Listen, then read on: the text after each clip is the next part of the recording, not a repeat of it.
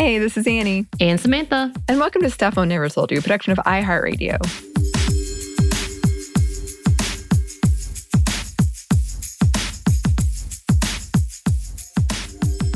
Yes, and welcome to Women Around the World.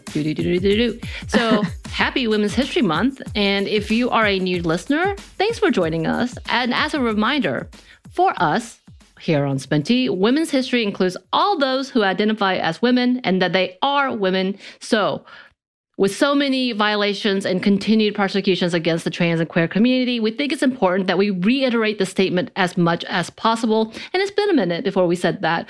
And as another reminder or introduction, whether or not you just hopped on to this Sminty fam listening party or not, we are all about intersectionality. And that means, quote, the complex, cumulative way in which the effects of multiple forms of discrimination, such as racism, sexism, and classism, combine, overlap, or intersect, especially in the experience of marginalized individuals or groups. Thank you, Merriam Webster. Yes, intersectional feminism was coined by Kimberlé Crenshaw, and we adhere to those ideas ideas. So if that offends you in any way, you may not want to listen anymore because we're going to keep on, offending you. Yay or nay, Evil Annie? laugh. I'm just telling you. Uh, huh? You're being straightforward. so, moving on to our series on women around the world. Today, we are doing a look at some of the amazing women of the 2022 uh, Winter Olympics. Yeah, we know we are a little late. It's March 11th, 2022, if you wanted to know. But hey, we made it. It's happening. also, the Paralympics are going on right now. So, Yes, note. and we will come back to that. It is going on right now. There's some good things happening. For this Olympics specifically, the amount of women competing has almost equaled out to the men who are competing as well, with women making up 45.4% of the athletes competing, which is a record high. However, it should also be noted that there are not as many opportunities slash categories for women to compete in. But hey, baby steps, I guess. Ah. Yeah. I guess. um, and in this Olympics, uh, it has had its number of scandals with calls for boycotting, uh, possibly missing athletes, doping, uh, etc., etc. et cetera, et cetera. Um, but there has been also cause for celebration. So let's talk about some of that. Yes. So first up is Eileen Gu, or as some call her, Snow Princess or Princess, um, a California resident competing for China who won gold in the free ski halfpipe and became the first athlete to reach the podium in three different freestyle skiing events. She also won gold in big air and the silver medal in slopestyle. And not surprisingly, she has been criticized for her decision to compete for China, but that doesn't change her wins or her accomplishments. Right. And, and there is an in depth conversation with her in some of her interviews uh, when they talk about that. And she just talks about that her nationality is both Chinese and American. And I think that is something to know as a person who was born in Korea. I really wish I kind of had some citizenship still attached to me, but being adopted, of course, that's a whole different conversation. Dual citizenship just sounds cool anyway. So that's me. That's me, whatever. Um, then there's Elana Meyers Taylor, who has become the most decorated Olympic bobsledder after winning a bronze medal in Beijing and the most decorated black athlete in the Olympics. Yay! The Beijing Olympics was her fourth Olympic Games. Meyers Taylor has competed in Vancouver in 2010, Sochi 2014, and Pyeongchang in 2018, and started out her bobsledding career in 2007 and by the way, she's won three silver and two bronze. And then we have the Netherlands athlete Ireen Wüst, who became the first athlete to win individual gold medals at five different Olympic Games. And during the most recent Games, Wust was able to set an Olympic record in the women's speed skating 1,500 meter race. And of course, those aren't her only medals. She has a total of 12 Olympic medals since she started in 2006. And not that it matters, but she did become the oldest speed skater to win gold at 35. Right. That seems to be a theme, by the way, age. And I get it. But then seeing her age at 35, I'm like, I'm dying after doing a Zumba class. So 41. Cool. Very cool. Mhm, mhm. Moving on to German competitor Natalie Geisenberger. Geisenberger became the first three time women's luge singles gold medalist. The nine time world champion and six time Olympic champion is one of the most decorated female athletes and is regarded as one of the best in luging, which is a very terrifying sport to me. And I hold my breath every time I see it, thinking someone's going to be just off Mhm. gone. Um, Yeah. By the way, she started uh, doing all of this at the age of 10. Wow. I'm petrified. Wow. Oh my gosh. I'm once again thinking about Star Wars. Getting bought into the Jedi Order at a young age. But all right, all right, that's a different conversation. Um, and we have another Netherlands athlete breaking records, Suzanne Schulting, who set a new record in the women's 1,000 meter short track. Schulting beat the record by finishing the quarterfinals race with a record time of one minute, 26 seconds, a couple milliseconds. In the finals, she finished in one minute, 28 seconds, um, and three point and 391 milliseconds. And of course, one gold. And I hope I did not mess that up. Uh, but I believe that is correct. you can always let me know. And then there is German Olympian Claudia Pechstein, who has become the oldest woman athlete to compete at the Winter Olympics. Um, she's 49, about to turn 50. Pechstein is also the only woman to ever compete in eight Olympic Games. Woof. Uh, she has won a total of nine medals five gold, two silver, and two bronze. right. I think she may have just turned, I think she's already turned 50 because uh, the Olympics, when did it end? Like a It- month ago? Yeah. Uh-huh. Yeah. I think she was like uh, two weeks away from being 50. So that was really significant. Hmm. But yeah, I did. I was like, wait, what is today? Y'all, I'm so Oliver. All over the calendar. I can't even also, tell you. our weather in Georgia right now Oh my is goodness. wild. It is bonkers. It's going to be like freezing cold to 21. It's yeah, and yesterday it was like 80. It's Yeah. wild.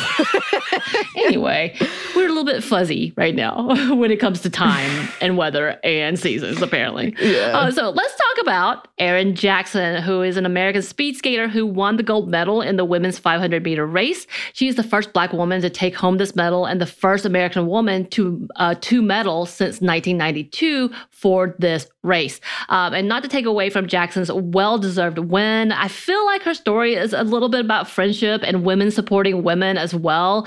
Jackson almost missed the Olympics because there's only two slots available, uh, and due to an error in the trials, she was like number three at that point. Uh, but teammate Brittany Bowe forfeited her place, which allowed for Jackson to compete. And Jackson was like, you know, I am so grateful for her for doing this. Um, and talking of Jackson, Bowe said, Words cannot explain how proud I am of her. I knew she had the chance to do something really special, and she just showed the world why she deserved to be here.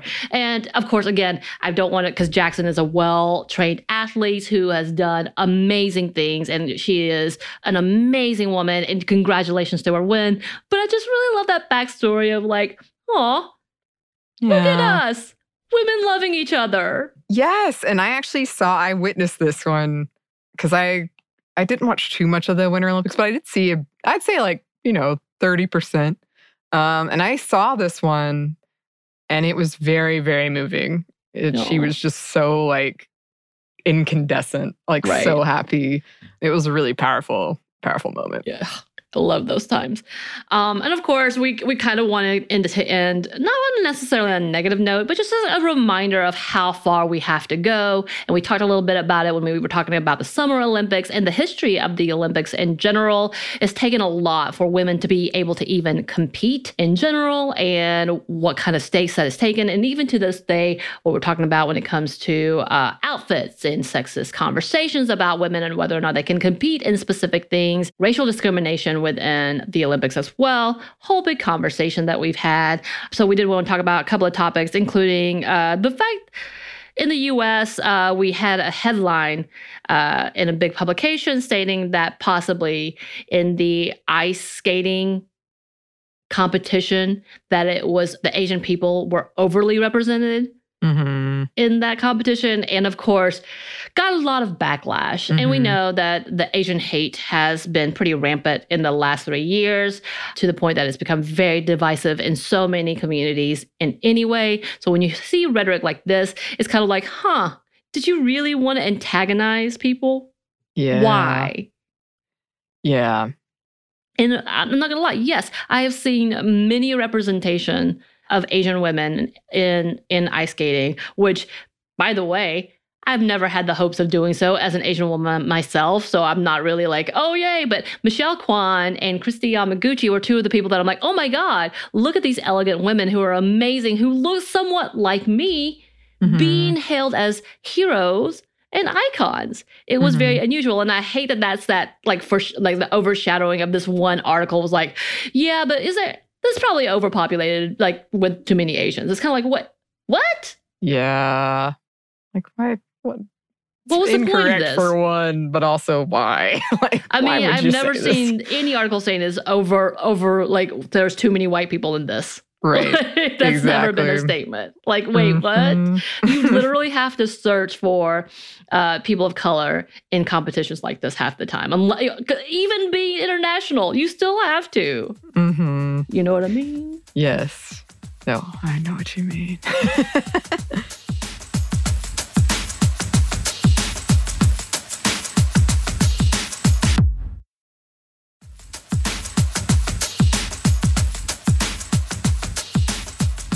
And then also the term uh, slut strands has kind of become, um, uh, well, maybe not to y'all. Maybe we get these alerts because we are constantly on the lookout for feminist headlines or anti feminist headlines, both of those things. Mm-hmm. And so maybe it just popped up how we talked about how Google knows us a little too well yeah. and really wants Oof. to send uh, our way. Uh, but recently, Chloe Kim came out talking about how she hated the term slut strands, which is when two strands of hair are left loose outside of competitor's helmet to frame their face. Um, and y'all, I didn't expect to find as much information as I did. As in fact, there's a specific brand called Slut Strands that was correlated to skiing. I'm not a skier. I'm very scared of skiing. I don't want to fall that many times. That just looks so painful to fall so many times. I fall walking. So mm-hmm. skiing looks like it should not be something I should take up mm-hmm. as my ungraceful self. Mm-hmm. So the slut strands, like I told you, was a brand. Someone really just capitalized on it. And her name is Elsa. And she wrote about, you know, uh, why why she did it. And in it, she says, for years, the term slut strand has held a negative connotation in skiing and snowboarding, yet it remained to be a term we used every day. So why not embrace it, reclaim it? Celebrate it. And the Slut Strand Society at its core is here to celebrate the ladies of skiing and snowboarding and give us a space in our division and band together. Uh, girls are cool, okay. So kiss goodbye the ski hose, the pro hose, and all of that BS. We are far better than that and have the ability to create a society that is both uplifting and cool as. So obviously she is trying to rebrand it, kind of how we've talked about reclaiming words, but it is. I think we need to understand the connotations and kind of dissect it before we can truly celebrate it because hearing it as a newbie for me is like, what? Right, right. And I would imagine a lot of people who use that term have not arrived at this viewpoint yet. but I've never heard this term, but it is a big term. And I, I, cannot believe maybe it's just from the outside in, and people who are skiers are going to be like, you're being overly sensitive. I don't know. It just seems like, wow, I can't believe this term has stayed around because it literally does talk about uh, women being like the word feminine has been thrown about as mm-hmm. if like this mm-hmm. is how you show your femininity this is how you show, show your passion or your fashion rather and this is what women do. It's kind of like yeah it's very pointed. Yeah i mean the fact that you're using the word slut is pretty telling. Because i have to say like i'm somebody i like to frame my face. Yeah. Um, i've been told that i shouldn't and i disagree but i don't feel like that makes me a slut Right. I don't understand how that makes anyone slut. But let's also talk about the fact that some of the big articles around Chloe Kim, who, by the way, is one of the first women in Olympic history to win back to back gold mm. in halfpipe. Yeah, so she's a phenomenal athlete. But because she opposes this term, uh, this type of article is what's surrounding her. Yeah. instead of her accomplishments. Yeah. So that again shows why this is a narrative that's like, yeah, it's a bit sexist. Yeah, that's really frustrating to have these these great athletic accomplishments and wins. And instead of celebrating that, we're like, but did you see her hair? it's ridiculous. Right. I mean, and to the fact that wanting to be cute or presentable for national, international TV is now Yeah. seen as a girl. You know, we already know those Mhm. tropes anyway. Uh, to be completely reduced to this Yeah. superficiality, which is not superficial. It's Mhm. not superficial to want to be happy about the way you look when you go out compete. And if you can look good while doing it, well, kudos. They should give another medal just for being able to do so.